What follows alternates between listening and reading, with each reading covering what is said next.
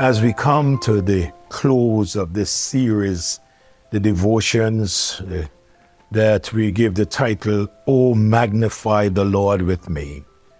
I trust that as we walk through the portion of scriptures that we dealt with, that you would have a clearer understanding of why we should magnify the Lord, why we should bless the Lord, among the many things that we would bless Him for. Today, I want us to have our last devotion in this series, and I want to say, God, we bless you for your complete salvation. God has been so good to us. But before we get into that, Ron Hamilton, he wrote a song, Oh, how majestic is thy name. When I consider the work of thy hands, the sun, moon, and stars above, what is man that thou thinkest of him, who is so unworthy of his love? Heavens are telling the glory of God. Each tree points to Christ on high. Why would God, the creator of all, take the form of lowly flesh to die? Jesus, creator and ruler of all, left heaven to die for me, came to earth, laid aside heaven throne, and exchanged for death on Calvary. O Lord, O Lord, how majestic is thy name. Mountains, valleys, all creation tells, heaven declares, all thy wondrous works, how majestic is thy name. God is good. And as we think about it, as we look around, we can see the goodness of God. I started by reading two portions of scripture for you in my first devotion in this little series. That in my last devotion, I want to read those scriptures for you. First Peter chapter 1, verse 3 to 9. Blessed be the God and the Father of our Lord Jesus, which according to his abundant mercy had begotten us again unto a lively hope by the resurrection of Jesus Christ from the dead, to an inheritance incorrupt and undefiled, and that traded not away reserved in heaven, who are kept by the power of God's full faith unto salvation, ready to be revealed in the last night.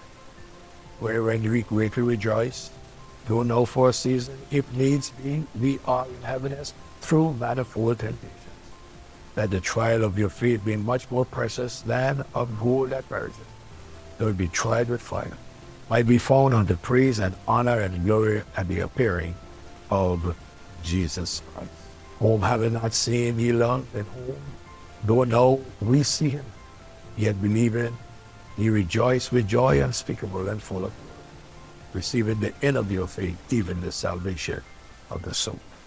And then in uh, Psalms 103, verse 1 to 12. Bless the Lord, O my soul, and all that is within me, bless his holy name. Bless the Lord, O my soul, and forget not all his benefits.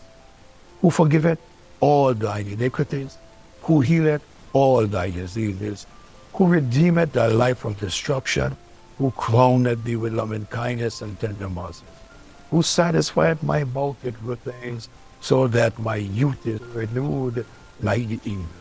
The Lord executed righteousness and judgeth for all that are oppressed. He made known his ways to Moses, his act unto the children of Israel.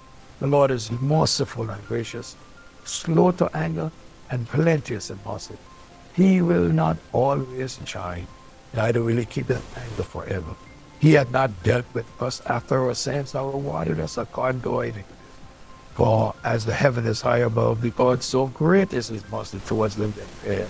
As far as the east is from the west, so far hath he removed our transgressions from uh, us. And uh, this morning, I want us to look at godly blessing, for you are our complete salvation. So in verse number 9 of 1 Peter 1, he said, receiving in of your faith, even the salvation of your souls. This is what Peter said in verse 9. We have been saved from the penalty of sin.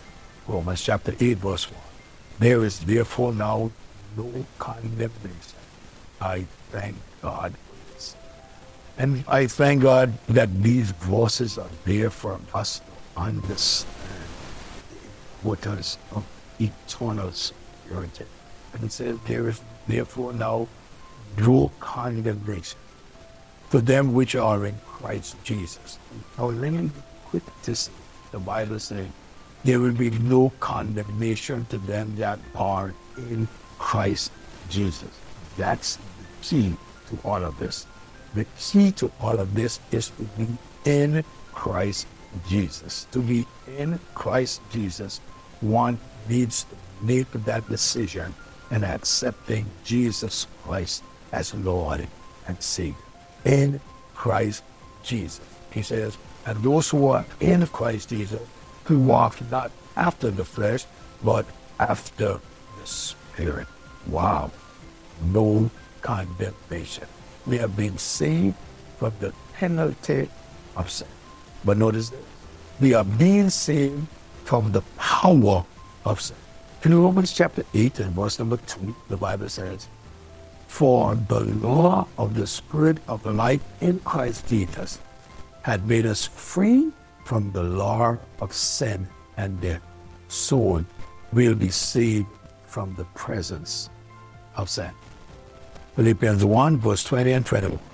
According to my honest expectation and my hope, that in nothing I shall be ashamed, but that with all boldness as always, so now also Christ shall be magnified in my body, whether it be by life or by death. For me to live as Christ and to die is gain. In Revelation chapter 22, reading from verse 1 to 5.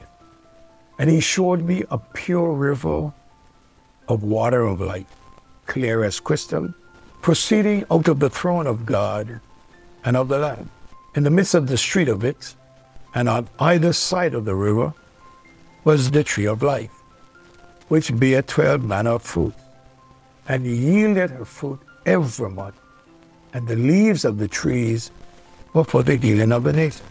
There shall be no more curse, but the throne of God and of the Lamb shall be in it, and his servants shall serve him. And they shall see his face, and his name shall be upon their foreheads.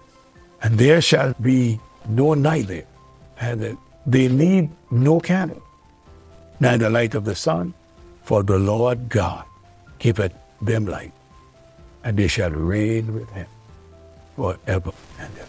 This is more than enough to bless our God for. It is more than enough to live for Him. I bless my God for all of this and for even more. Peter said, Blessed be the God and the Father of our Lord Jesus Christ, which according to his abundant mercy had begotten us unto a lively hope by the resurrection of Jesus Christ from the dead to an inheritance incorruptible and undefiled that fadeth not away, reserved in heaven for us. My dear brethren, those of you who know Jesus, don't be discouraged. Yeah, you may be going through a tough time now, but I want you to know that God knows everything. Just like the children going through their exams now, what? They are tested based on what they were taught. Some of them will fail, some will pass, but I trust all will succeed. Watch. In temptation, some of us fail and some of us pass. Many of us fail because we do not understand who they came from and why they are there. So I trust even when we are tempted, we'll realize this is something precious. This temptation is more precious than gold that perisheth. Let me see if I can handle this. And God will reward you for it. Eight, oh, magnify the Lord with me and let us exalt his name together. Father, thank you. Thank you for the journey, these mornings that we were able to just look into your word. God, just bless your holy name. Lord, we bless you for who you are and for what you have done. You have been so good to us. Thank you. In Jesus' name I pray. And for his sake, amen. I'll be back and share with you in another series of devotions next morning. God bless you. Have a great day in the Lord.